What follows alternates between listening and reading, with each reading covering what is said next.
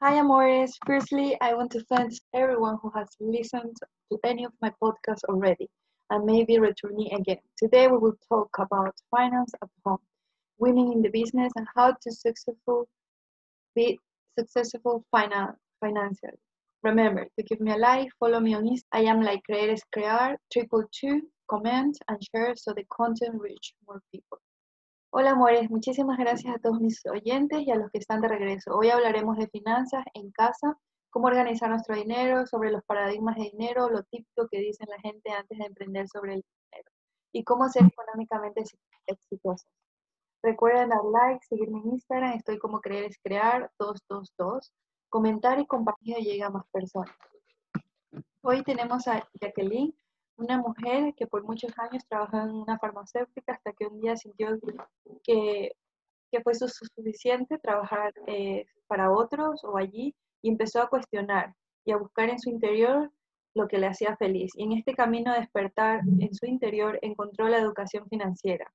Y hoy ella es una coach en finance, en finanzas y ayuda a emprendedores a organizar sus finanzas y sus negocios digitales, es experta en arquetipos de dinero y finanzas para niños. En su Instagram, Jacqueline Coach, tiene muchos tips, consejos, recomendaciones de libros, eh, masterminds que puedes in instruirte e integrarte con ella. Muchísimas gracias, Jacqueline, por haberme respondido inmediatamente con amabilidad, con cortesía y para así eh, realizar esta llamada. Bienvenida a Creer es Crear. Eh, me gustaría que empecemos como comentando de dónde provienes, cómo empezó ese tu despertar en las finanzas, cómo encontraste tu pasión por este trabajo y ayudar a otros al mismo tiempo, que es algo que muchos no hablamos en casa o no nos organizamos y es muy interesante hablar sobre el dinero y las finanzas en casa. Bueno, pues mucho gusto de estar aquí en tu, en tu comunidad, en tu canal de podcast. Eh, pues eh, gracias Melissa por la invitación. Sí, eh, yo soy de, de Bolivia, pero vivo ya aquí en España ya por veinte años largos ya. Y bueno, como todos migrante, ¿no? Viene a un país a buscar una, una vida mejor y, y, y eso es lo que también hice, ¿no? Pero eh, desde siempre he tenido mucha inquietud, ¿no? De, de, de ver qué más hay de, detrás de las cosas, ¿no? No, no quedarme simplemente en ser eh, eh, como trabajar en una, en una cosa que igual te direccionan, ¿no? A los emigrantes, sino que poder desarrollarme yo profesionalmente eh, de, la, de la forma como había estudiado en mi país o de la forma como yo trabajaba, ¿no? Y quizá eso era un poco impensable aquí, ¿no? Porque yo hacía auditorías en mi país y, y claro, y no podía hacer auditorías aquí en España, ¿no? Sí. Estaba uh, de, limpiando eh, domicilios y cuidando a personas mayores y sin papeles, ¿no? Que era como impensable. Pero siempre con aquella inquietud de a ver qué más puedo hacer, qué más puedo hacer, pues me, me volví a preparar, a estudiar. Y sí que logré trabajar aquí también de, en la carrera de, con, como contable de empresas. Luego fui a, cuando hubo la, hubo la crisis en el dos mil siete, dos mil ocho, pues eh, me tuve que ir de mi empresa y, me, y volví a estudiar para farmacia.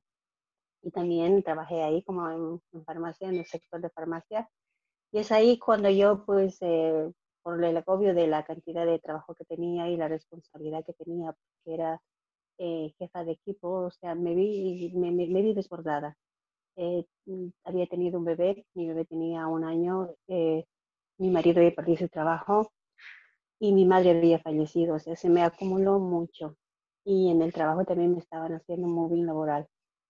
Todo aquello derivó en una crisis existencial y también de salud, ¿no? De salud, porque caí en un estrés total. Entonces es ahí cuando digo, oh my God, ¿cómo he venido yo aquí y voy a acabar así, ¿no? En una lista de, claro. de, de personas que pues con estrés crónico o estrés o no sé, o no, o no sé qué más viene después. Y en ahí pensando, ¿qué, ¿qué puedo hacer?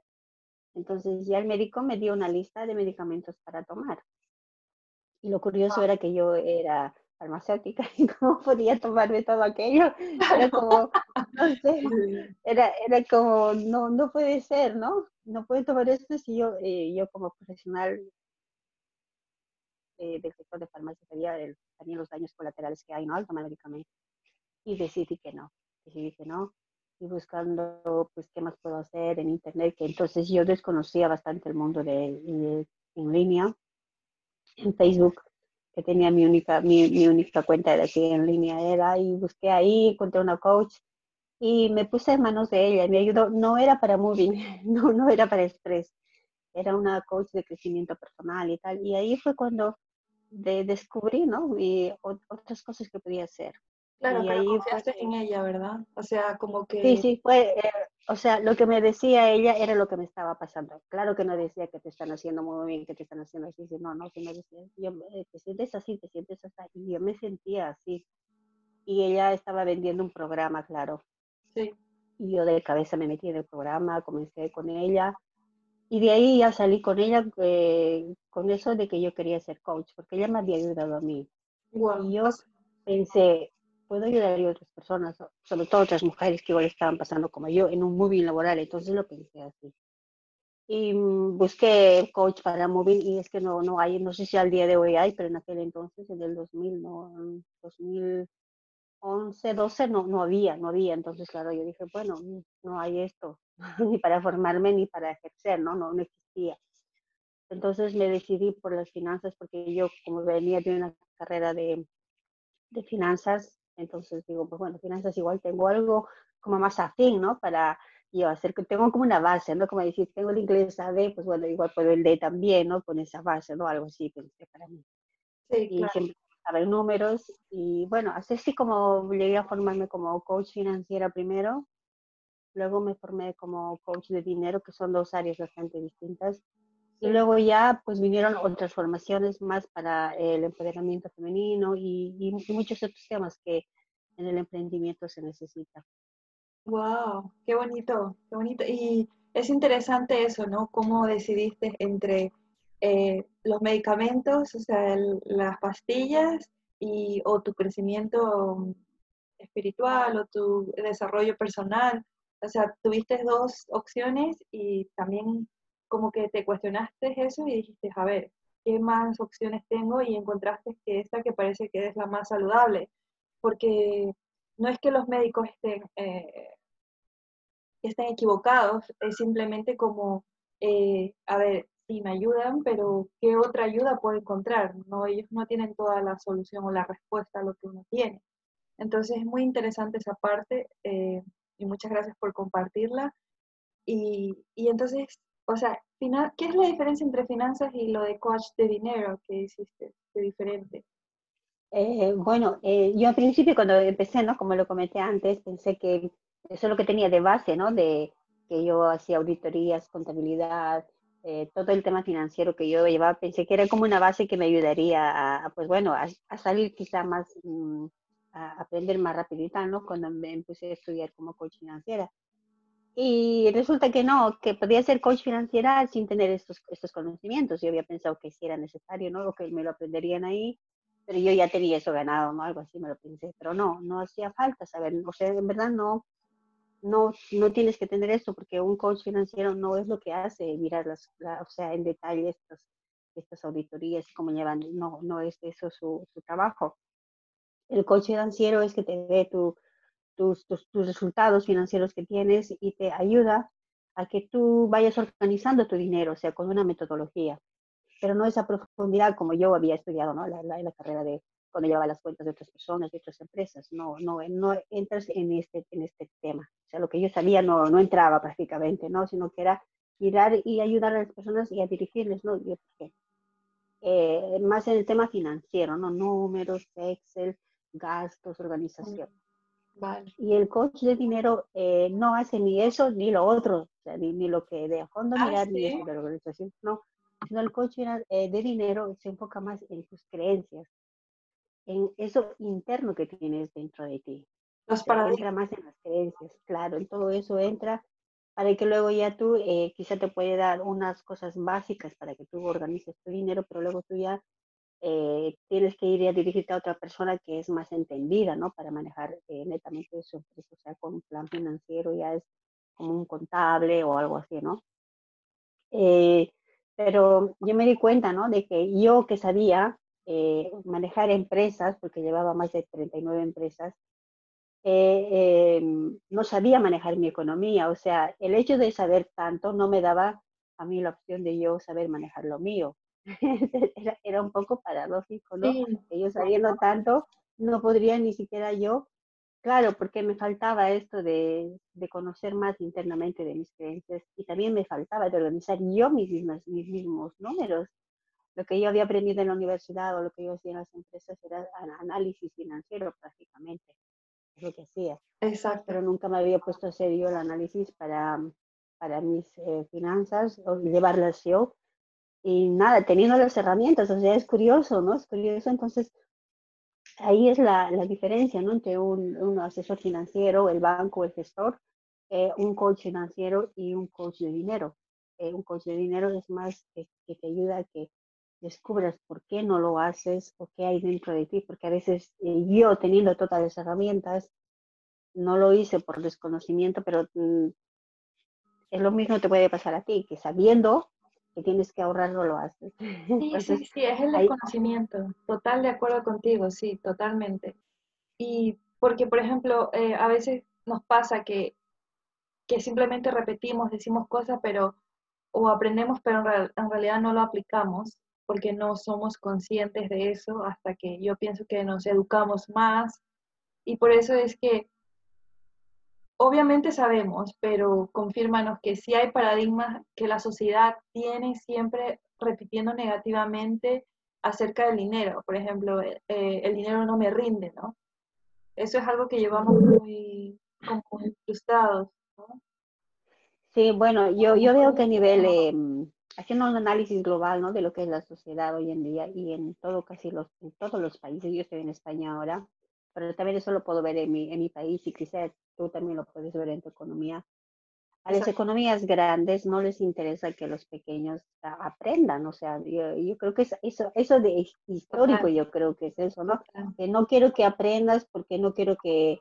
Eh, como, es como decir, yo tengo una persona que me ayuda en casa, y yo no creo que estudie, yo no creo que haga nada, ¿para qué? Para que no me deje de asistir a mí, porque en cuanto ella, pues, se va, se va a igualar a mí o me va a mejorar, entonces yo lo voy a perder, y tener otra persona como ella eh, me voy a poner, ¿no? Entonces, eso mismo les pasa a los estados, ¿no? Y a nivel eh, estructura de gobierno, yo pienso que no le interesa que enseñar, ¿no? A los alumnos cómo se gestiona el dinero, cómo puede ser emprendedor, cómo puede ser millonario, y en cuenta, pues, eh, nos empiezan como a a restringir, ¿no? Porque nos dice, por ejemplo, yo vivo aquí en España y yo no entiendo cómo las políticas de Estado puede ser que un alquiler valga equipare a un sueldo. O sea, ¿cómo, cómo puede ser esto? Entonces, ¿con qué piensa el gobierno que vamos a vivir?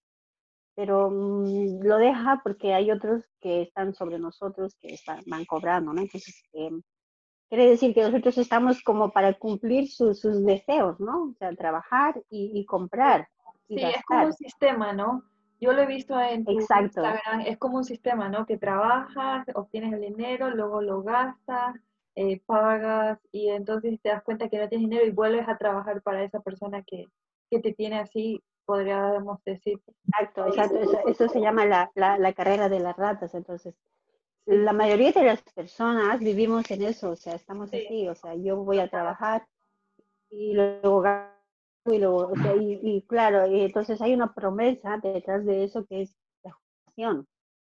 Cuando te jubiles vas a cobrar esto y vas a ser feliz, ¿no? Entonces, esperar a los sesenta y cinco años, que ahora ya creo que ya no es sesenta y cinco, dependiendo del país donde estés, eh, a esa edad para ser feliz, pero, pero en verdad ya no eres feliz porque ese dinero que tú has aportado a la seguridad social, no sabes si te lo van a, si te, te van a dar el dinero, y por contra si ese dinero te va a valer, porque el nivel de vida sube y la moneda se va depreciando. Entonces, en verdad ya, o sea, no puedes creer en ello actualmente. Quizás a nuestros padres les ha ido bien con esa mentalidad, pero a nosotros lo que es hoy en día, no. Entonces, es un sistema que está montado y que nosotros simplemente caminamos con él, ¿no? Entonces, a la hora que queremos emprender, y a veces nuestros mismos padres, nuestros mismos personas cercanas nos dicen, uy, qué peligro, qué peligro, porque quizá a alguno le ha ido mal o... no, o, o entonces nos, nos ponen el miedo, ¿no? Entonces, a la hora de nosotros gestionar nuestra economía como emprendedores, lo primero es el miedo, ¿no? De que me va a ir mal, voy a perder, no soy bueno. Y no soy bueno porque primero no tengo educación y porque no me apoyan tampoco, porque imagínate yo, si yo tengo un niño, le llevo a, a jugar un fútbol y le digo, esto no es bueno, pues ¿a qué le llevo a jugar el fútbol si le voy a decir todo el tiempo esto? De hecho, no va a ser bueno y, y aunque sea bueno, él va a decir que no lo es. Entonces, sí, con el dinero pasa lo mismo. Sí, me recordaste eso que la conversación pasada que tuvimos, como llevas a tu hijo a fútbol, a clases de fútbol, de piscina, eh, de inglés, pero no lo llevas a clases de, de dinero, o sea, clases cómo organizar tu economía, ¿no? Es muy interesante eso, porque quizás, como lo que vienes explicando, la sociedad o las grandes élites o las corporaciones o la educación misma que tenemos en el colegio no nos da eh, un conocimiento del dinero y, y le tenemos miedo al dinero, o sea, es increíble como no hablamos como algo pagano, como algo vulgar, podría a veces decir, ay, dinero, quiero dinero, me gusta el dinero, es como... O sea, no se puede decir como me gusta el dinero porque significa, ay, eres materialista, ay, eres superficial, pero ¿con qué pagas tu, tu ropa? O sea, ¿cómo pagas lo que tú quieres salir o irte a tomar un café con, la, con tus amigas? Con dinero, ¿no? Entonces, obvio que el dinero te tiene que gustar como te gusta el café, como te gusta eh, un zumo de naranja o como que te gusta un chocolate. Entonces, eso también, ¿no? Que tenemos ese miedo. ¿Cómo crees que podemos enfrentar ese miedo? ¿O, o tú crees que es a base de conocimiento, cuestionarnos o, o, o pensamientos positivos? Bueno, el, el miedo al dinero a veces viene también de la envidia, ¿no? De la envidia de las cosas que uno no, no, ha, no ha tenido, ¿no? Y si tú te miras a tu alrededor, en tu familia, por lo que es lo más cercano, ¿no? Mi familia, tendrías que ver a dónde está tu familia, cómo está. Y puede pasar dos cosas ahí, que están peor que tú o están mejor que tú, ¿no? Sí, sí. Y tú tienes que ver los sentimientos y las emociones que te crea que, por ejemplo, si están eh, peor que tú en situación económica, pues, ¿cuál es tu emoción? Y tu emoción puede ser de, de pena, ¿no? Pero también puede ser de satisfacción, de decir, oh, yo estoy mejor. Y lo mismo pasa cuando una persona está más que nosotros, o sea, que, que tiene más dinero, más riqueza. También le puedes ver de esta manera, oh, qué pena que yo no tengo dinero y, y tengo esos, esos sentimientos, ¿no? De, como de odio, de rencor, ¿no? O puede ser que digas, oh, qué bueno que tenga dinero él. Pues si él tiene dinero y lo tengo cerca, pues es posible que yo también sea como él. Voy a mirar qué está haciendo, voy a pedirle consejo, voy a, voy a ver, ¿no? Entonces, si tú te fijas en, en la familia, ya venimos como condicionados, o sea, si hay estos aspectos en la familia que siempre hay, hay familias que tienen más dinero, menos el hermano, el primo o el vecino, sí. Y los padres ya van, van como protestando o halagando esta situación. Entonces, si, es, si está bueno, ay, que qué habrá hecho, ay, que, que es malo, que no sé qué, o cualquier cosa, ay, que eso es porque es rico, ¿no? Entonces, ahí, tú, ahí ya tu inconsciente va absorbiendo aquella información. Entonces, cuando a ti te toca dar un criterio de, de lo que es rico o de lo que es dinero, que porque el dinero se asocia a la riqueza, ¿no? Tú ya das ese concepto, porque ya te lo han dado. Entonces, si tú estás dando estos conceptos, analízalos. ¿Por qué es que yo pienso que es, eh, estoy, por qué estoy criticando a esta amiga que viene con un bolso y un taco y con un novio? ¿Por qué estoy teniendo envidia? ¿Por qué? ¿Por qué no? Entonces, tienes que auto, auto analizarte tú y decir, eh, darte cuenta, ¿no? De esa emoción que, que no es beneficiosa. Cuando, si tú ves a la amiga que está con un, con un cochazo y un bolso y, y tal, eh, si tu emoción es esta, la negativa, piénsalo y luego cámbialo. Le tienes que cambiarlo y decir, bueno, oh, qué maravilla tener esta amiga que tengo yo frente a mí, soy amiga de ella. Qué bueno que ser amiga de ella porque puedo aprender cosas de ella, ella me puede inspirar. Podrías decir, me gusta estar con ella, ¿no? Sí, me gusta estar con ella. ¿Y qué sabe ella que yo no sé y necesito saber, no? Qué, qué bonito.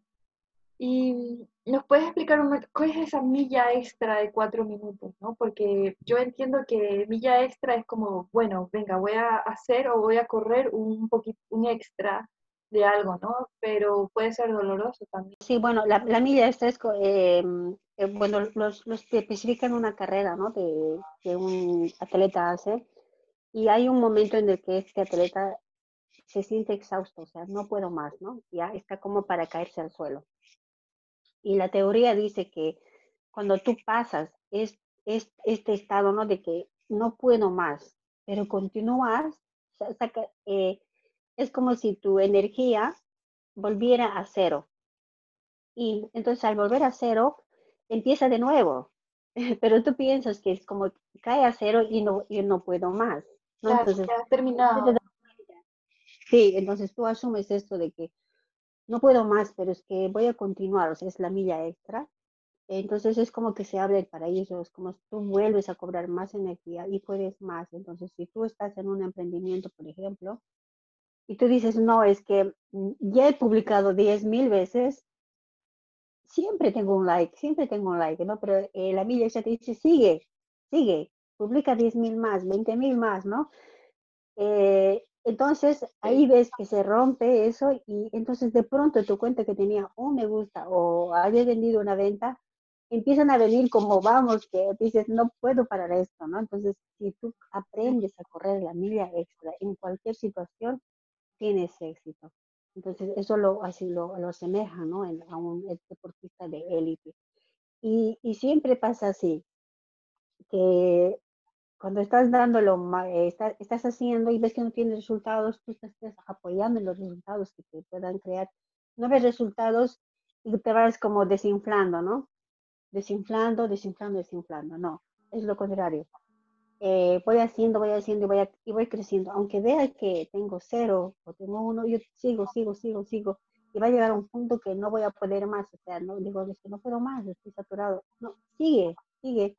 Y entonces vendrán los resultados. Esa es la, la milla extra, ¿no? Que podemos correr en cualquier situación, en cualquier situación. Ya sea en, en un negocio o, o hablando. Lo que fuera, lo que fuera, da la milla extra sin mirar tus resultados. Gracias, sí, muy bonito.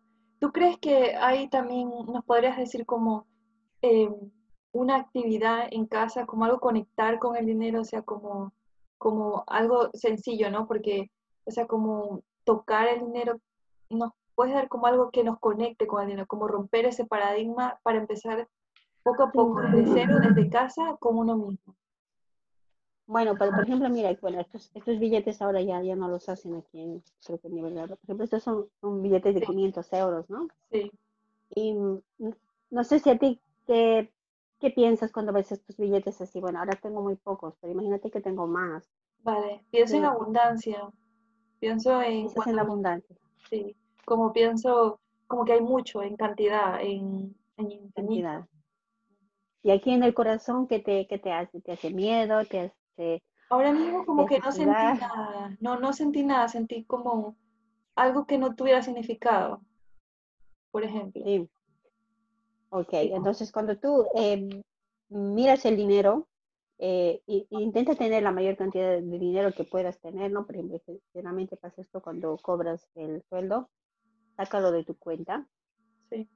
y míralo, míralo, tócalo, porque analízalo. Porque muchas veces, como todo viene por cuenta bancaria, nos ingresaron, pero al día siguiente ya hemos quedado en la mitad del sueldo, porque ya se cobró aquel y, y todos los, ¿no? Y luego es como que no prestas atención, no prestas atención al valor real que tiene el dinero. Entonces, si tú, por ejemplo, miras y dices, ah, es que son mil quinientos que he cobrado, haces consciente de esos mil quinientos que tú has ido a trabajar eh, ese mes, ese mes, que tiene unas horas además. Y también haces consciente de que para ir a ese sitio a trabajar, pues igual has, te has desplazado en un, en un transporte, te has vestido de tal manera, has comido de tal manera. Por eso, por esa cantidad de dinero que, que te viene al mes. A partir de ahí tú puedes decidir eh, qué vas a hacer con, esos, eh, con ese dinero, ¿no? O sea, haces consciente de que, bueno, es que mil se va a ir mi alquiler y me quedan solo quinientos. Pero tengo esto y aquello, entonces haces consciente de que mmm, cada vez tienes, tienes menos y quizá a, llegarás a medio mes eh, y llegues a, con cero, y quizá o quizá no, ¿no? Entonces, hacer consciente del dinero que, que tienes te hace eh, cuestionarte qué estás haciendo. Sí. Porque a veces como no, no, no, no lo vemos, vemos que vienen las cuentas y luego tenemos la tarjeta de crédito. Bueno, con la tarjeta de crédito ya voy, eh, ¿no? Sí, que sin darnos cuenta. Yo cuando empecé, porque, o sea, yo me preguntaba a mí mismo, no puedo ahorrar, ¿no? Sé que ahorrar tú le llamas como proyecto en, en tu Instagram, que pones, vamos a cambiar la palabra ahorrar por proyectos y es, es muy bonito, es algo que voy a empezar a aplicar esa palabra. Entonces, cuando yo no sabía cómo proyectar o, o hacer, querer hacer un proyecto, entonces para eso necesitaba guardar un dinero, yo no sabía, entonces yo dije, ¿cómo puedo hacer? Y entonces ahí encontré ese libro de Piense y Hágase Rico. Eh, fue uno, ah, el, más rico de, el hombre más rico de Babilonia. Y es un libro muy sencillo, muy fácil, pero que me enseñó cómo que tenía que dividir el dinero en partes. O sea, que tenía que en botes, ¿no? Como a veces hay como las huchas o los donde guardas el dinero como caja o en cuenta de banco, ¿no? O en sobres. Entonces era como, ok, esto es lo que tengo que pagar de, de facturas y así, ¿no? Dividirlo. O sea, es algo como que también básico, ¿no? Para empezar a este, organizar nuestro dinero, ¿verdad? Sí, bueno, ese libro es muy, muy bonito y uno de los básicos también que yo utilizo para la educación financiera. Y ahí te, te habla, ¿no? Eh, ¿Cómo quieres hacerte rico, no? Y la única manera de hacerse rico es a, haciendo un plan, ¿no? Un plan. Eh, y eso es el, el ahorro, ¿no? Entonces, el ahorro que tú haces ahí, tienes que, o sea, a veces el ahorro está un poco como Eh, mal explicado, porque nuestros padres decían, ay, no vas a comer helado porque estamos ahorrando. Eh, no tenemos esto porque estamos ahorrando. Entonces ya le, le han dado una connotación un poco dolorosa al ahorro. O sea, no me gusta ese ahorro, porque por ese ahorro no he, no he bueno. helado, no he viajado. Entonces, claro, entonces yo ahora mismo, me, me dicen ahorros, que yo lo veo en las personas que acompaño, es como que, ay, que, que, que, que no quiero, ¿no? O sea, no me hables de eso, ¿no? Entonces, porque ya tiene esa connotación de, de malo, en verdad. Y entonces primero aclarar, ¿no? Que el ahorro no, no, no es malo, pero eh, el ahorro no es para que tú eh, te lo gastes. O sea, por ejemplo, decimos, eh, mi hijo está ahorrando para su motocicleta. Eh, y claro, si ese ahorro eh, lo va a gastar. Entonces decimos también, ah, estoy juntando este dinero, pero luego voy a ir a romper esa hucha, voy a sacar ese sobre, ¿no? Entonces, eso no te va a sacar de, de pobre o de, de la situación en la que tú estás. Lo que tienes que hacer es hacer un, un plan de, de, para inversión. Se, se llama ahorro para inversión. Entonces, en el libro más rico, El Hombre Más Rico de Babilonia, nos explica esto, ¿no? De que es un dinero de págate a ti mismo primero. ¿Qué significa esto? Que tú a veces, cuando cobras tu sueldo, tú has pagado el alquiler, la ropa, el agua, el teléfono, el wifi, todo. Y, y, y tú sigues tu vida, ¿no? Pero tú no te has pagado nada, porque en ningún lado en una cuenta pone Melissa o Jacqueline, no, no pone. El dinero se ha ido y, y es así siempre, es así siempre, ¿no? Sí. Entonces, en El Hombre Más Rico de Babilonia dice, pues no, si tú quieres ser rico, quieres salir de donde estás, tienes que pagarte a ti primero. Entonces, claro, yo me pago, Melissa, ¿cuándo me voy a pagar? Pues doscientos al mes. Claro, entonces dices doscientos al mes, um, vale, yo me pago. Y dices, no, no, es que me estoy pagando porque yo, yo me he encontrado personas, es que me estoy pagando porque me pagan a mí el sueldo, pone nómina, Melissa o Jacqueline, pone la nómina, eso. Sí, sí, sí, pero cuando te llega el dinero a la cuenta del banco, es que ¿cuánto queda? Sí. Y, y vale, queda el cien o doscientos. ¿Y qué has hecho con esos cien o doscientos? Pues es que no hay. Entonces, ¿dónde está tu dinero? Pues no hay, ¿no? Entonces, eh, lo importante es págate tú primero y ese dinero guárdalo, ahórralo y crécelo para inversión. Por eso cuando les digo, cambia la palabra ahorro por proyecto, es porque no es un verdadero ahorro. Que tú, el ahorro es que no se va a gastar nunca. Estoy ahorrando y no lo puedo gastar. Entonces, podemos... Dices, ¿no? ¿Sí? Claro, te hace más fácil decir, es que tengo un proyecto de ir de vacaciones a mi país y me vale dos mil. Tengo ese proyecto y vas poniendo mi proyecto y también te hace más, como más, eh, decir, más consecuente, ¿no? Mi proyecto, porque es que tengo que ir, es que tengo que ir y vas poniendo, vas poniendo y te lo gastas. Te lo gastas alegremente porque es tu proyecto. En cambio, si tú eh, es, lo pones en ahorro, dices que me he gastado. He, he viajado con qué dinero con mis ahorros. ¡Ah! ¡Oh! Te has gastado todos tus ahorros de toda tu vida. Sí, ¡ay, qué mala!, ¿no? Algo así. Entonces, claro, si sabemos diferenciar ahorro por proyecto y luego el dinero que tú guardas es para una inversión, es el págate a ti primero, entonces tú con ese dinero que te pagas, con ese sobre, págate a ti primero, ahorro, inversión, ese dinero no lo puedes gastar nunca, porque ese dinero se va acumulando mes tras mes, mes tras mes, hasta que haga un, como un capital. y ese dinero tú lo tienes que reinvertir. Y cuando ganes, porque a veces es, es lo que hacemos, no, no, es que me salen oportunidades, como un segundo ingreso. Y, y ya estás pensando ese segundo ingreso en que te lo vas a gastar. Ah, con ese voy a poder viajar, o con ese no voy a poder comprar X cosas. Entonces, solamente es, un, es como un, un ingreso más, no, no, no es un, algo que te está ayudando a crecer. Entonces, tú ese dinero de, de tu págate a ti primero, el dinero de tu inversión. Inviertes en un nuevo proyecto, no te lo gastes, vuélvelo a reinvertir. No te lo gastes, vuélvelo a reinvertir. Hasta que tengas un dinero X que puedas sacar de ahí y puedas eh, eh, disfrutar de ese dinero. Pero tiene que ser cuando saques un pellizquito, ¿no? No cuando te lo saques todo y no quede en cero. Claro, entonces... entonces sí, quedarás en cero otra vuelta. Exacto, quedar otra vez en cero. Entonces, como lo que entiendo puede ser ahorrar, tenemos el concepto ahorrar para gastar, ahorrar para viajar, o ahorrar para comprarme un gusto, un, como un luxury, como un capricho.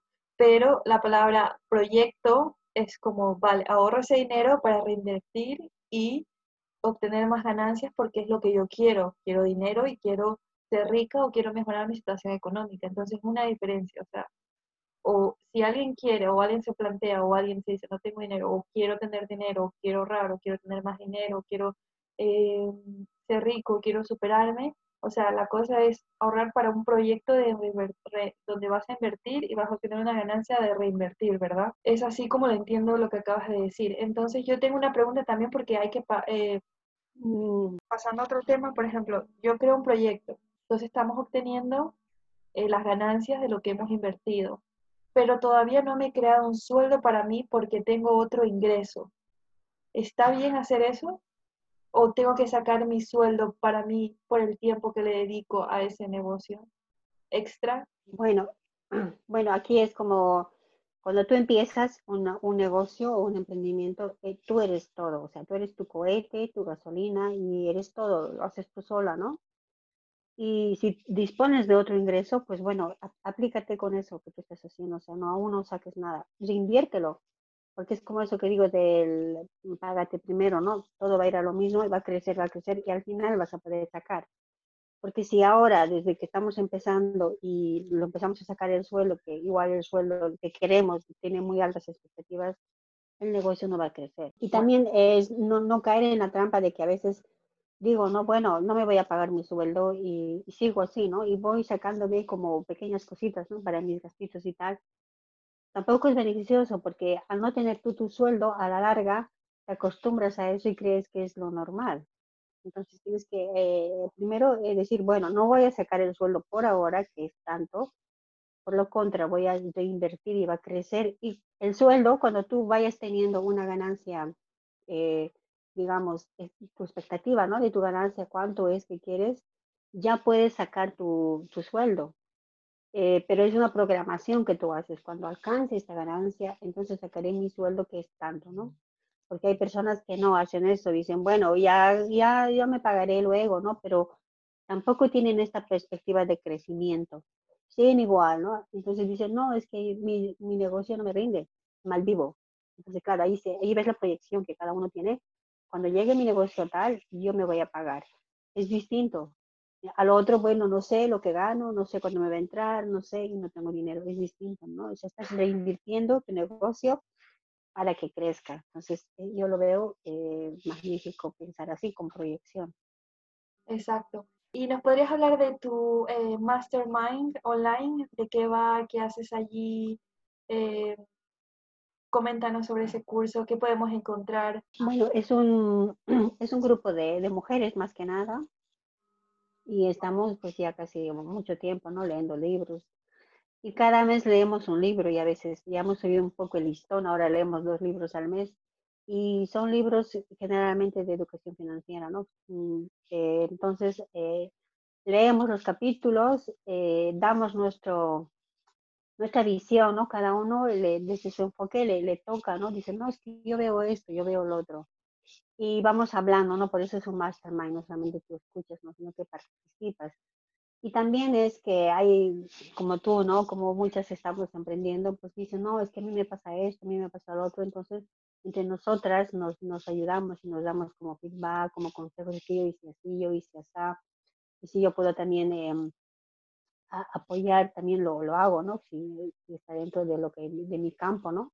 Entonces, es un grupo donde estamos leyendo libros y creciendo a nivel financiero, ¿no? Y no solamente financiero, porque a veces no es solamente yo hablo de dinero, ¿no? También hablo del empoderamiento y del crecimiento personal. Entonces, es, es global, ¿no? Es global. Participamos wow. todos los lunes, de, está abierto todo el año.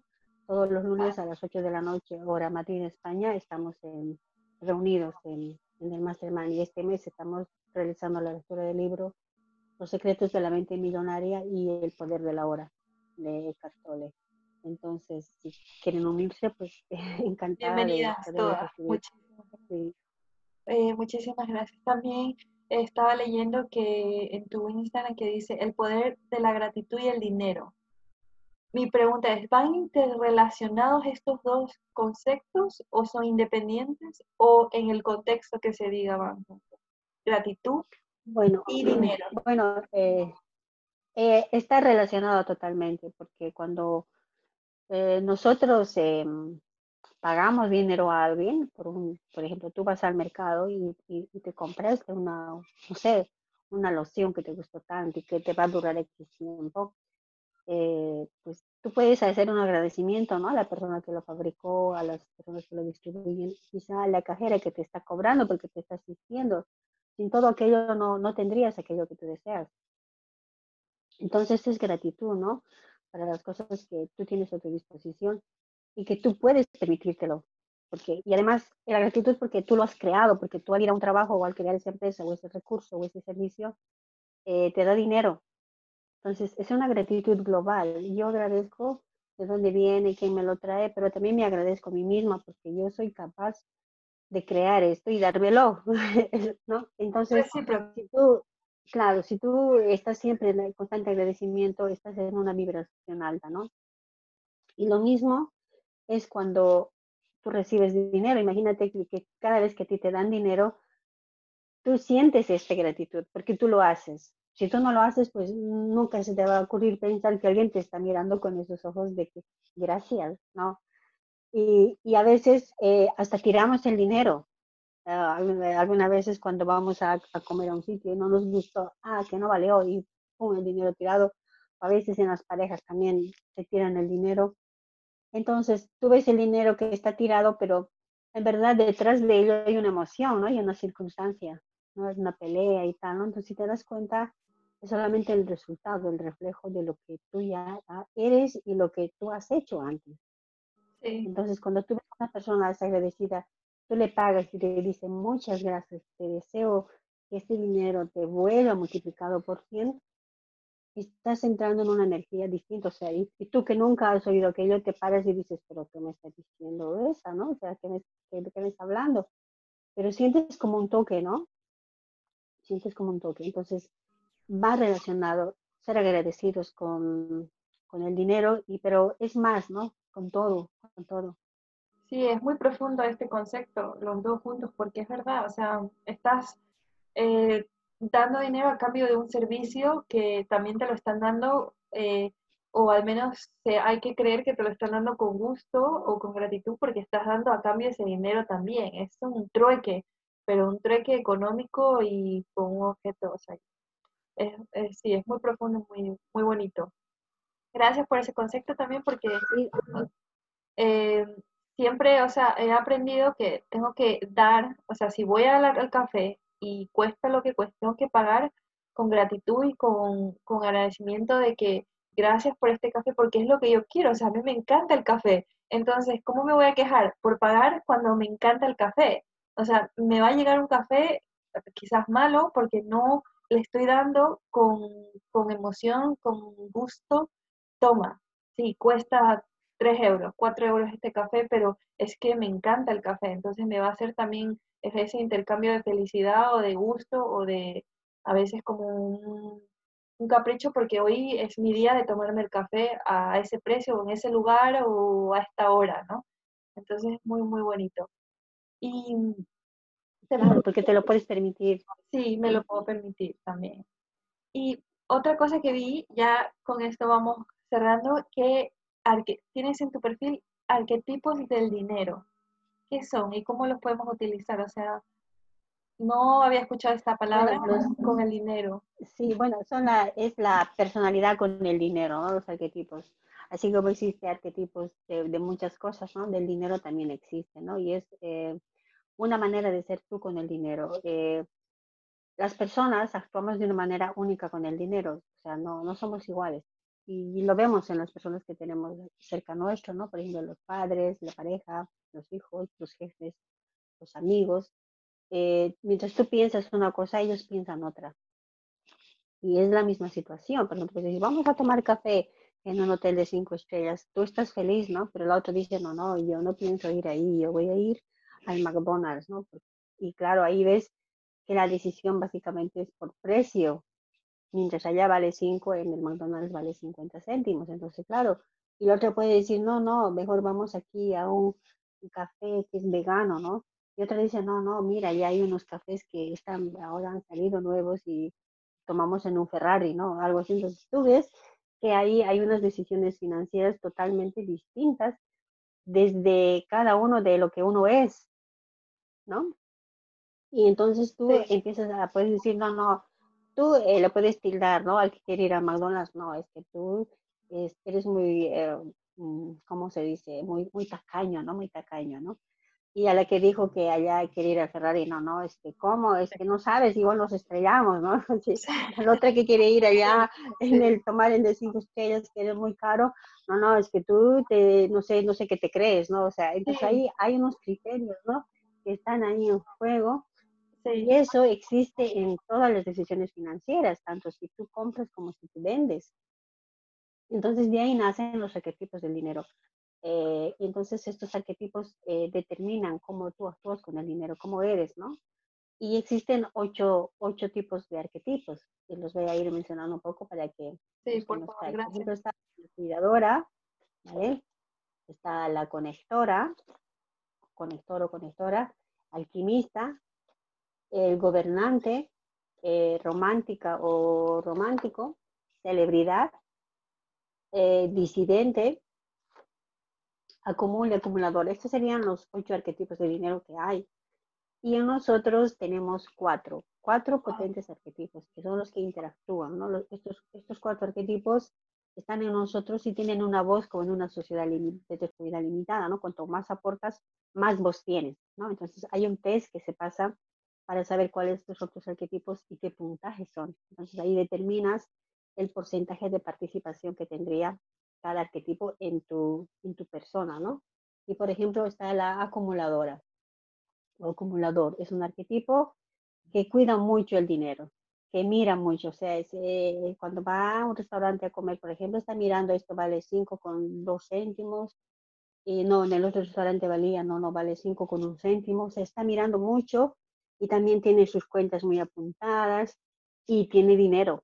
Es, un, es acumulador, ¿no? Eh, Sí, es muy bueno, ¿no? Ser, tener estos, pero tiene como en contra de que le cuesta mucho gastar, o sea, decidir. Por ejemplo, si yo voy a un acumulador y digo, mira, tengo una oportunidad de negocio y puede ser que sea muy fiable, eh, incapaz de entrar porque tiene miedo a perder. Porque okay. su, su relación del dinero es, cuanto yo más dinero tengo, más protegido estoy. Entonces, claro, si me vienen a decir que tengo que poner, me desprotejo y no quiero, ¿no? Entonces, claro, si tú sabes que eres acumulador, sabes desde dónde estás tomando una decisión. O sea, los acumuladores son así. Sí. Oh, muchas gracias. Muchas gracias por el ejemplo. Luego estaría, ¿eh? Sí. Estoy ahí diciendo un poco conceptos. El disidente, que es la persona que es arriesgada con el dinero. Es esa persona que quiso ir a tomar el café del Ferrari, ¿no? Todo riesgo, ¿no? Y cosas también le gusta hacer inversiones en cosas que están saliendo recién, que parecen muy novedosas, que parecen que vas a ganar dinero rápido, ¿no? Vas a ganar dinero rápido. Sí. Entonces, el disidente, pues, arriesga. Y así como arriesga para ganar, también puede tener grandes pérdidas. Imaginémonos que un disidente es una persona que, es, que está invirtiendo en bolsa. Es, es una bomba una relojería de tiempo porque es muy arriesgado, o sea, puede perder, ¿no? Entonces es un arquetipo de dinero que siempre dice, bueno, siempre de lo que estamos reunidos todos, él decide hacer algo totalmente distinto, contrario, y entonces es una persona arriesgada. Ese es claro. El arquetipo de dinero disidente. Claro, está bien, pero a lo mejor como un poco de asesoría, ¿no? O vale, quieres arriesgarte en algo diferente, pero asesórate también. También, o sea, cuando tú ya sabes que yo, es que yo soy disidente y ya me noto que ya me estoy arriesgando por algo, me doy cuenta y me, y me doy vuelta para atrás, ¿no? Pero si no soy, quizá, porque además eh, me están diciendo, no, no, soy tan disidente y más caprichoso, me voy peor. Entonces, claro, es, es saber, ¿no? Lo que yo soy y desde dónde estoy tomando esta decisión financiera. Luego estaría la celebridad. La celebridad es una persona que le gusta mucho lucir, le gustan mucho las marcas, los relojes, los coches, los bolsos, los zapatos, y, y esta persona que le gusta lucir, ¿no? Y le gusta estar siempre como en el top de todo, ¿no? Quiero tener todo lo otro, entonces es celebridad, ¿no? A nivel de su arquetipo de dinero. Y mm, por contra es que no le gusta mirar mucho sus finanzas, porque claro, imagínate una celebridad que tiene que estar mirando al detalle como la acumuladora, cuánto gasto, cuánto me compro, no, no, no me gusta mirar. Pero entonces entro en esa dinámica de, de endeudamiento, por no querer mirar mis finanzas, ¿no? Eso sería tengo y no tengo, ¿no? Como estar... tengo y no tengo. ¿Eh? Como que tengo y no sí, tengo, exacto. Gasto a lo que quiero, pero es lo que no tengo en realidad. Sí, o sea, voy, yo voy gastando y comprando, me invitaron, pues voy, y voy pasando la tarjeta de crédito, me voy endeudando, o sea, pongo por, por primer lugar eso, ¿no? El lucir, el, el aparentar, el, eso, ¿no? Y pues bueno, y entonces hay celebridades que entran en unas deudas bastante descomunales, ¿no? Luego estaría el gobernante o gobernanta, que es un arquetipo que, que es muy trabajador, es muy visionario de, de los negocios, que tiene mucha mucha visión, ¿no? de, la, de las cosas. Y mmm, siempre quieren más. O sea, ya tienen un millón, pero no, no, no, yo quiero cinco, ¿no? Y tengo que conseguir los cinco, ¿no? Entonces, claro, para conseguir los cinco tienes que trabajar y esto, y no descansan y no disfrutan tampoco, a pesar de que tienen mucho dinero, mucho acumulado, ¿no? Esos, esos millonarios, de hecho, gobernantes totales, ¿no? Porque les gusta avanzar, avanzar es como un, que tienes un imperio y tiene que llegar, no sé, hasta la China, ¿no? O sea, algo así. No paran, no disfrutan. Y también a veces se convierten como déspotas también, porque claro, tanto estar queriendo lo máximo, pues ya no, no pierden, ¿no? El, el, esa, ese sentimiento de por qué han iniciado ese negocio y qué es lo que quieren conseguir, ¿no? Simplemente lo ven reflejado en más, más, más, ¿no? Ese sería el, el arquetipo de dinero gobernante. Luego estaría la romántica o romántico, que se parece un poco a la celebridad, que le gusta vestir bien, pero no lo hace por lucir, lo hace porque yo me siento bien, o sea, yo me compro ese bolso para yo, pues que me gustó. Aunque sea feíto, pero me gusta. Puede ser a mí, muy ¿no? engañoso, ¿eh? Este, sí. Este arquetipo, algo engañoso podría ser para la gente. O sea, cómo identificarlo, ¿no? Para identificarlo primero. Sí. Bueno, los, los, el, el, la romántica es como más, eh, eh, más que doy. Por ejemplo, la romántica es la típica persona que va de, de vacaciones y te trae recuerditos bonitos para todos, ¿no? Eso la celebridad no lo haría. La celebridad eso no lo hace. Viene ella y dice, yo voy a llevar mi cámara y mira mis fotos, te muestro sus fotos y no te trajo nada, ¿no? Total. Pero la romántica no. Sí que le gusta, te da ella, no, no te digo para lucir, no, no es que sean cosas de marca, si, si le gustas, sí, ¿no? Pero si no, no, me gustó este spa, me gustó tomar este café en este lado, pero valió dinero, ¿vale? Porque las cosas bonitas, pues valen dinero, ¿no? Entonces... Pero también es muy, ay, qué bonito, ¿no? Es la típica persona que también cuando está contigo te dice, ay, qué bonito ese gorro blanco, qué bonito, ¿de dónde te los compraron? ¿Quién te lo pidió? Ay, cariño, o sea, su vocabulario es más agradable. En cambio, las celebridades se parece un poco a la gobernante, un poco de eso, mira, yo llegué, algo así, ¿no? Entonces, también tiene su problema de finanzas la romántica porque tampoco le gusta mirar sus finanzas, no quiere mirar porque, claro, dice, pues si miro, no voy a tener lo suficiente para darme lo que me gusta, ¿no? En cambio, la seguridad dice, no tendré suficiente para lucir, ¿no? Entonces, mejor no miro mis finanzas. Luego está el alquimista, que es la persona que es soñadora, ¿no? Dice, la que quiere cambiar el mundo, es la persona que igual está en el crecimiento personal, yoga, mi servicio. Entonces, claro, ahí es cuando entra el amor y odio por el dinero. yo hago mis cosas, pero no es por dinero, ellos. Yo hago esto porque yo quiero cambiar el mundo, quiero salvar a los perros, quiero que la gente coma bien, pero no me interesa el dinero, ¿no? Pero claro, entonces dices, pero eh, es, un, es un arquetipo que está ahí, ¿no? Que pelea entre el odio, porque como quiere aportar al mundo, dice, no, no, yo no quiero ser como esos malos, ¿no? Yo lo veo el dinero como los que tienen dinero son malos, yo no quiero ser mala, ¿no? Y tienen esta lucha interna los alquimistas, tienen muchas ideas. Un alquimista puede vivir solamente de darte ideas porque te ayudan a... Tú le preguntas algo y te da mil respuestas el alquimista. Ideas para todo, pero no puede materializarlas, ¿no? ¡Wow! Ese wow. sería el... Sí, sí, sí. Total, con esta... Me gustaría el conector o conectora. Sí, perdón. Es eh, no, con el este alquimista digo, es como la gratitud del dinero, o sea, acepta que das algo y recibes algo, ¿no? Exacto, aquí hay un trabajo interno con el alquimista de que si tú en verdad quieres aportar al mundo y tu misión es esa, eh, pues necesitas dinero, porque cuanto más dinero tengas, más vas a poder ayudar a gente, ¿no? Entonces ahí okay. te hace como un cambio de chip, ¿no? Dices, ah, pues sí, necesito dinero, ¿no? Algo así, ¿no? De lo contrario es como que no, no, yo alejo el dinero de mí, no necesito porque yo soy espiritual, o yo soy de otra manera, yo soy ecológica, y muchas etiquetas que se ponen, ¿no? Entonces... Pero el dinero no entiende de esas etiquetas, entiende de que pues, necesitas para, para vivir y para crecer. Eso es, esa es la verdad, ¿no? Tienes que hacer inversiones. Me gustaría el conector y conectora, que es la persona que es muy sociable. Es esa como el alma de la fiesta, ¿no? Que digamos que siempre está riendo, aquí llegó, mira qué buena, no sé qué. Y esta persona an, antepone sus relaciones al dinero, o sea que... Sí, y alguien le pide dinero y ya da, porque por no perder la amistad. Pero lo mismo le pasa cuando va a cobrar. Yo no cobro porque eh, no quiero perder su amistad de mi amiga. O cómo no le voy a comprar porque es su primer emprendimiento, lo tengo que comprar, aunque, aunque pues se está quedando en deuda, ¿no? No tengo que apoyarle, ¿no? Tengo que, entonces, es, es, es las, la familia, ¿no? Las conexiones, no quiere perder ninguna conexión. Le digo que sí a mi hijo porque no me va a hablar, algo así, ¿no?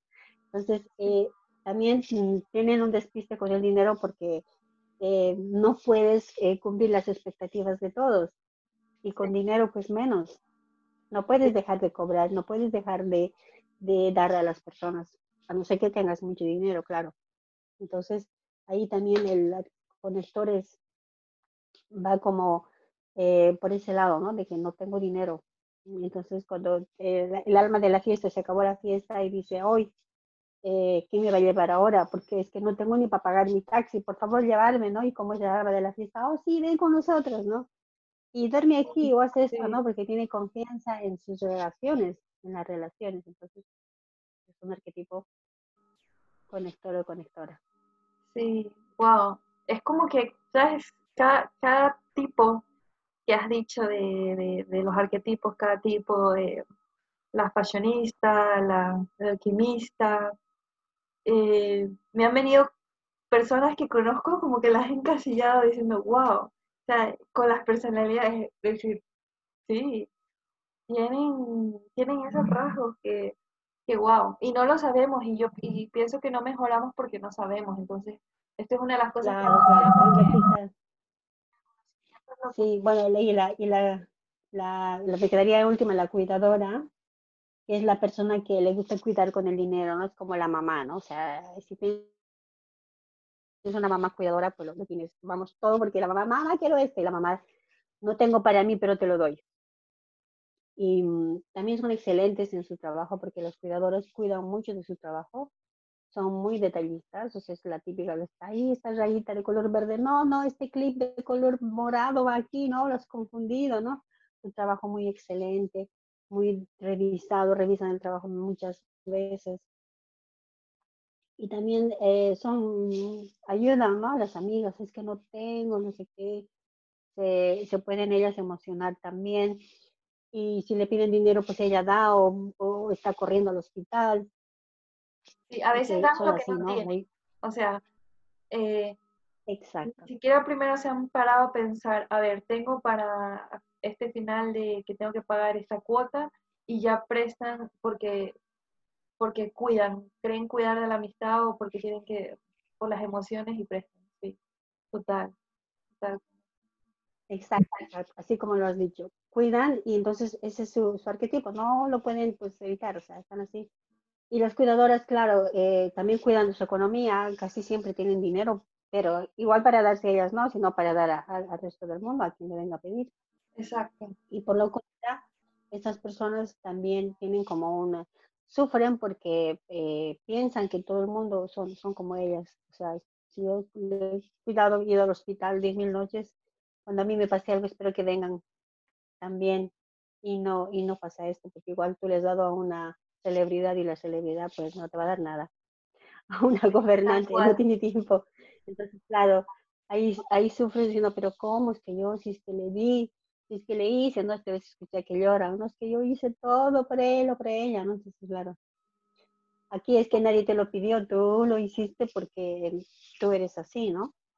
Exacto. Y en contra la, cuida, la cuidadora tiene eso, ¿no? De que también le, le da miedo eh, poner, por ejemplo, precios a sus servicios, le, le da miedo cobrar también, porque dice, uy, no, es que, lo, ¿cómo voy a...? Voy a cuidar a mi cliente, ¿no? Y no lo voy a cobrar, o lo voy a cobrar poquito, pero, pero me estoy descuidando yo, mi negocio, ¿no? Entonces, esos serían los ocho arquetipos y todos eh, se relacionan, ¿no? En, en nuestro día a día, en cualquier situación nos están hablando ahí, ¿no? O la cuidadora o la activista. Y como tenemos cuatro, puede ser un conflicto enorme. Imagínate que es una cuidadora, un acumulador, una gobernante, una celebridad. Ahí tienes uno que, ¿por qué me compré esto? Que si porque lucía, porque es que no tenías, porque es que era que hago. Por esconder la compra. Ah, ¿no? Entonces, cuando conoces cuáles son tus arquetipos, puedes oír y decir, bueno, es que ahora me está hablando. Es que yo soy, en principio yo soy celebridad. Dice, ¿no? Y aceptas que eres celebridad y que te gusta comprar y que te vas a comprar. Y cuando pases por las ofertas no te vas a poder resistir. Lo aceptas y ya lo sabes, ¿no? Entonces tú gestionas y dices, puede ser que de segundo seas acumuladora y decir, bueno, pero es que el acumulador me va a decir que no hay dinero, pero es que yo voy a insistir, ¿no? Entonces el P N B puede venir otro arquetipo que es cuidadora y te diga, no, no compres, ¿no? Entonces tú ya ves qué te está hablando en ese momento, entonces puedes decidir adecuadamente en ese momento que tú estás tomando esa decisión financiera, ya sea comprar o vender. Porque lo mismo pasa cuando vendemos, porque nosotros vendemos desde nuestro arquetipo. Por ejemplo, yo si puedo ser celebridad, pues, uy, vendo la gran novedad, lo más top, no sé qué. Pero me puede venir una acumuladora. Y yo le veo, pero como que no encaja conmigo, ¿no? Entonces, mi producto no encaja con él. Pero puede ser que sí yo pueda ver que ese mi servicio le puede servir a esa persona que es acumuladora. Lo que pasa es que no se habla su idioma.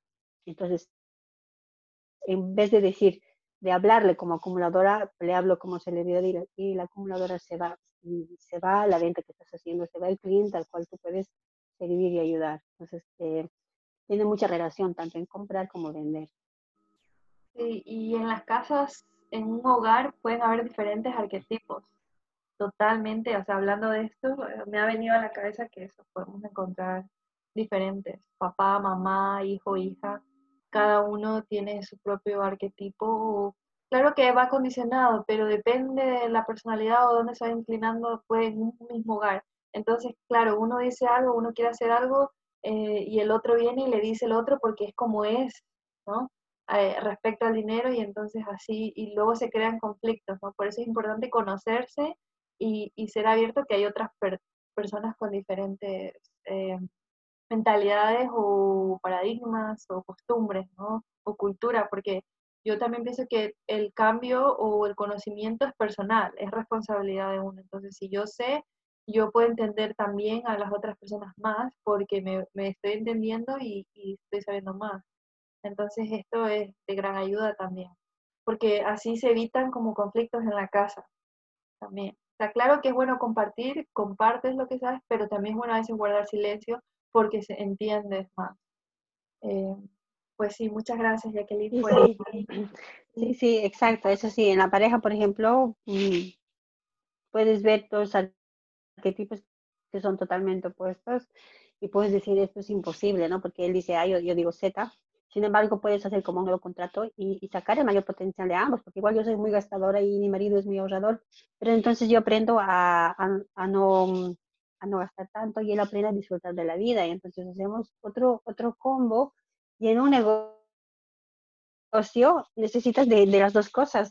Realmente necesitas, si eres totalmente opuesto a tu pareja, qué bueno, porque tienes como el complemento, el puzzle hecho ya para poder triunfar, ¿no? Entonces, y también como tú dices, ¿no? Comprender, ¿no? Si tú es que tu mamá eh, quiere dar todo, pero tú sabes que se... Pues, entiendes, ¿no? Y dices, no, no, ya, ya está bien con esto, o sea, ¿no? Entiendes tu visión. Y también eh, vas a encontrar un mal hermano que quizá es eh, disidente, totalmente arriesgado, y dices, no, cuidado. Ya comprendes desde dónde está tomando su decisión, ya no te enfadas, ese es el caso, no te enfadas. Me vino, vino un cliente así, no me enfado porque sé que es así. Me vino un, si me dicen esto, ya sé que esa persona es así y no me enfado por dinero, porque aquí estamos hablando básicamente de dinero, ¿no? Pero también aquí hay un detalle que dice que así como eres con el dinero, lo eres con todo. Entonces, es tu manera de ser, es tu manera de ser y no se puede cambiar. Entonces, tienes que amoldarte ahí si te conviene, y si no, pues dice, pues yo aquí no pinto nada, ¿no? Algo así. Sí, toma la responsabilidad del momento en tu vida respecto a ti y a la situación. Y bueno, me gustaría saber, ¿tienes mantras para ti sobre el dinero? O sea, que nos des una pequeña lista de tus mantras sobre el dinero. Sí, bueno, mira, aquí te voy a leer algunas que tengo. Por ejemplo, bueno, esto lo saco del libro, el, eh, los archivos de, de riqueza, de Secretos de la Mente Millonaria, de T. Harv Eker.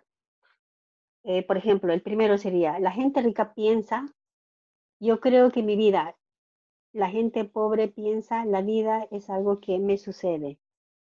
O sea, la, yo tengo actitud para pensar que yo creo mi vida, no que me está dada la vida. Yo creo mi vida, o sea, a todo momento, por ejemplo, yo si estoy ahora en esta, aquí, decido qué es lo que voy a hacer. O sea, soy dueña de mi vida, ¿no? Entonces es un, es un mantra que, te, que, que está siempre en constante, ¿qué estoy haciendo yo ahora? Yo creo. No, no estás dejando pasar el tiempo, ¿no? O sea, tú, tú creas tu, tu vida. Sí.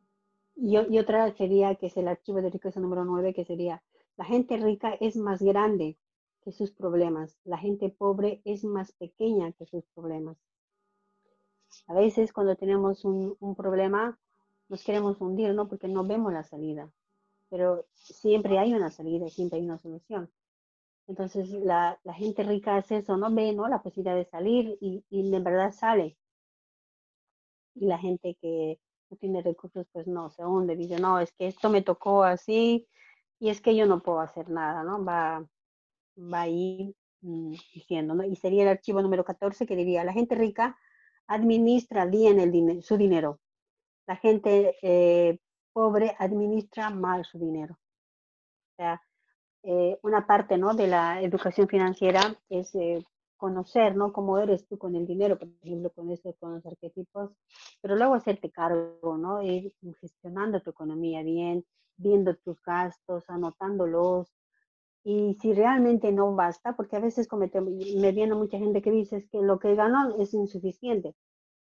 Así le digo, y dice, es que llevo así diez años, llevo así cinco años y nada. Pero es que no hay magia, el dinero no va a venir de más. Es que tú no te mueves, es que tú no haces algo, no va a venir. Dices, no, no, es que estoy así, bueno. ¿Y qué has hecho? No, yo sigo así, no hay nada, estoy esperando. ¿Qué estás esperando?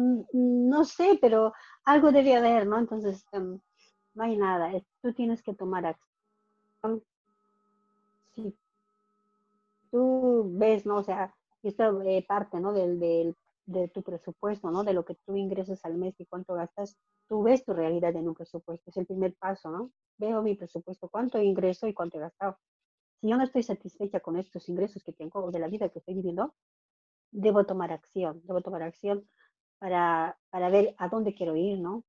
Pero si yo ni siquiera veo mi presupuesto, no sé lo que gano, no, no sé cuánto debo, no sé cuánto me de, tienen que pagar tampoco, entonces ahí voy mal, ¿no? O sea, no puedo ver el futuro. Entonces, los ricos administran bien su dinero. Y los pobres, pues, no, no, no miramos ni esto. Entonces, hay que hacer ese... ese entonces, yo soy rica, de mirar yo cada creo... Día. Es como decir, yo creo claro, en realidad, entonces, yo soy rica. No. Sí, Pero es que, bueno, eh, yo quiero dinero, ¿no? Yo quiero dinero. Pero el dinero no, no viene porque yo quiero, viene porque tú haces. Entonces, ¿qué hago yo? ¿Qué hago yo para tener ese dinero hoy? O sea, yo me en mi, en mi, en mi presupuesto está que yo debo ganar al día doscientos euros. Y digo, hoy, eh, eh, ¿qué estoy haciendo ahora? ¿Qué estoy haciendo ahora para eso, no? Una acción. Tendré que estar haciendo algo, claro. Lo que no puedo decir, yo quiero ganar diez mil al mes, pero no sé cuánto tengo que ganar al día y no sé cuánto tengo que ganar a la hora. Sí, algo que llega yo, el treinta y dice, ¿sí? Ya, algo que yo quería comentar es que, por ejemplo, antes a mí me daba miedo ver mi cuenta bancaria online, en mi móvil, que es una aplicación que te da rápido el acceso, porque tenía miedo de ver, o sea, mi realidad, de cómo yo usaba mi dinero. Pero aprendí, y es algo que les comento, que es que mirar mi cuenta cada día o cada momento que yo pueda sin miedo, porque afronto mi realidad para aprender cómo, en dónde y cuándo gasto mi dinero. Porque si yo quiero llegar aquí y yo no me estoy controlando aquí porque no acepto o porque me da miedo, porque no quiero aceptar la realidad o porque no quiero conocerme que yo he gastado tanto, tanto en esto, en esto, en esto, y luego pensar, ¿lo necesitaba? ¿Sí o no? Depende de eso, cómo yo lo miro, cómo yo lo chequeo, me va, me va a hacer llegar aquí, donde yo quiero llegar más alto, o con más dinero, o con más ahorro. Entonces es algo que yo al principio como que me da miedo a ver mi cuenta del banco. Y no hay que tenerle miedo, es algo que hay que afrontarlo, organizarlo y crecer. Entonces, nada, ese era mi último como consejo. ¿Tú quisieras comentar algún consejo? Sí, sí, muy, muy buen detalle. Sí, para despedirnos, algún consejo, una recomendación, un vídeo de YouTube, donde te podemos que encontrar. Lean mucho. Sí. Eh, bueno, en mi, en mi, estoy haciendo una lectura ahora, en, bueno, me, me lo he parado de hacer en, en YouTube. Estaba leyendo el libro El cuadrante del flujo del dinero, y mi cuenta es la misma, Jacqueline Aramayo, ¿no? Entonces, mi consejo sería mmm, que lean mucho, ¿no? Eh, una gran parte de, o sea, tenemos eh, creencias y tenemos historias, ¿no? Que hemos vivido eh, en la familia, en el trabajo, en, ahora mismo en, en esta situación mundial, ¿no? Que hemos vivido, y están ahí, no las podemos, eh, como decir, yo me olvido de esto, me da amnesia, ¿no? Eh, pero si queremos otra cosa diferente a lo que estamos viviendo ahora, la única manera es pues eh, educar al cerebro, ¿no? Y la, la manera de dar nuevas pautas al cerebro es con la lectura. A mí, a mí me ayuda mucho la lectura y creo fervientemente en la lectura, también en vídeos y en audios, ¿no? Cuando lees, eh, estás, eh, no es igual que cuando escuchas o cuando ves, ¿no? A veces te distraes. Cuando lees, estás ahí, sentada en un sitio, tus manos están cogiendo el libro o la tablet y estás leyendo, ¿no? Estás haciendo un, un ejercicio de, digamos, de presencia. Y cuanto más lees, más información entra y la, y la mente se recrea en lo que estás leyendo. O sea, hay muchos libros que se han hecho película, ¿no? Pero cuando tú vas a ver la película, dices, esto no es lo que yo he visto. No, no, es, no es lo que tú has creado. El, el, el, el otro director ha creado pues lo que ha creado en su mente, ¿no? Y no está ambientado, pero hay veces que da la casualidad que el, el, el director ha, ha hecho la película tal como tú lo has visto, ¿no? Y eso es una magia, ¿no? Decir, como esta persona pensó lo mismo que yo, ¿no? Entonces, al leer eh, se abren nuevos campos neuronales. Esos campos neuronales abren otro camino por el cual nosotros podemos seguir. Si no cambiamos estos, si no creamos otros campos neuronales, nuestra vida siempre va a ser lo mismo porque somos personas de hábitos. El cerebro siempre se va por el mismo camino, por el mismo pensamiento, por la misma actitud y los mismos resultados. Entonces leer abre esos campos neuronales, primero de poco a poco, pero cuanto más lees, más lees según el, el, los libros que te guste leer, ¿no? La rama que te guste leer, más sabes y a la final tus decisiones ya eh, te, estás en un sitio como estás en Tus, dos, tus pies en dos sitios, en lo de antes y en lo de ahora. Y puedes tomar la decisión de tomar otra decisión. Y eso es con la lectura. Eh, yo les aconsejo mucho que lean dentro de su campo y que no olviden el tema de las finanzas, porque sin finanzas eh, ningún negocio es exitoso, ninguna persona es exitosa. Puedes tener todo el conocimiento, pero si no sabes gestionar tus finanzas, um, tu éxito pues se puede venir abajo en un minuto. Pero también si no tienes dinero, si no eres exitosa ahora y empiezas a organizar tus finanzas, vas a ser exitosa porque es un, el primer paso, ¿no? Para gestionar tus finanzas. Entonces, leer, importante. Y mirar tu dinero, como dice, ¿no? Eh, Melissa, cada día. Eh, hay un... Puedes hacer un, un trabajo así, un poquito simple, en una hoja, traes eh, dos columnas y pones ahí dinero que me ingresa y dinero que, que, que salió, ¿no? Y vas anotando cada día. Entonces, como un, de uno al treinta, y no, ingresó, cero, gasté, cero, ingresó. Entonces, aunque sea cero, anótalo. Entonces, tú vas a hacer el acto de mirar, ¿no? Y tú dices, es que he ingresado cero. Y, y diez veces cero, dices, no, no, es que no puedo ingresar cero eh, el día once, y entonces ya quizá ingresas diez, ¿no? Igual si estás gastando, dices, eh, gasté cien, gasté doscientos, ¿y cómo es posible? Entonces vas mirando, ¿no? No, no es tanto como en el Excel, ¿no? diez con céntimos, gasté en la fruta, o no, sino un poco así como más a la ligera, ¿cuánto gané hoy? ¿Cuánto gasté hoy? ¿Cuánto me ingresó hoy? Entonces ahí ya vas atendiendo el dinero. Y otro es, ¿no? Mirar las cuentas bancarias, el Excel es un poco más serio, no más ponerse, pero este acto de solo mirar cuánto gasté y cuánto me ingresó, te da una pista, ¿no? De lo que estás haciendo. Y cuando lo vas acumulando mes tras mes, ves, ¿no? Obvio, cómo vas a tener resultados si no ingresas o, o estás gastando demasiado. Entonces serían dos de mis consejos, leer y hacer esta hojita de papel donde digan cada día yo ingreso y yo gasto. Muchísimas gracias a ti, Jacqueline, por tu tiempo, por tus consejos, por tu sabiduría, por tus enseñanzas, el curso que tienes online también. Eh, eh, pondré en la descripción de Instagram eh, tu, el Instagram de ella para que la pueda encontrar. Eh, y muchísimas gracias por estos consejos, eh, hemos disfrutado, he disfrutado, he aprendido, espero que ustedes también hayan aprendido, muchísimas gracias y hasta la próxima.